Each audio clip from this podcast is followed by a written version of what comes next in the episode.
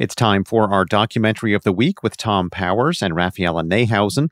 They are the co founders of the Doc NYC Festival that is taking place in theaters now through November 18th and online through November 28th. Thom has this week's pick, and it's a festival premiere. The standoff continues on the shivering streets of the Williamsburg section of Brooklyn between the cops and robbers at that sporting goods store. The longest hostage showdown in NYPD history took place in 1973 when four black Muslim men tried to rob guns from a sporting goods store and were surrounded by police. The documentary Hold Your Fire explores mysteries about the case that have lingered for decades. One of the hostages, store owner Jerry Riccio, remembers a conversation with his captor. I says, Want a cup of coffee? He says, You'd make me a cup of coffee? I'm holding you hostage.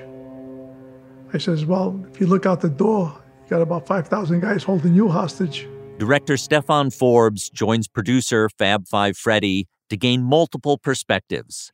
News media portrayed the robbers as eager to confront the police, but the lead robber, Shuaib Rahim, remembers his 23 year old self differently.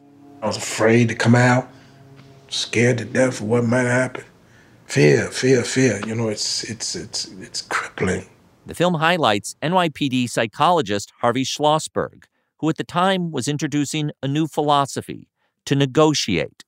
He faced stiff resistance from his peers. They all believe if you gave me the right gun with the right bullet, I can put everybody out.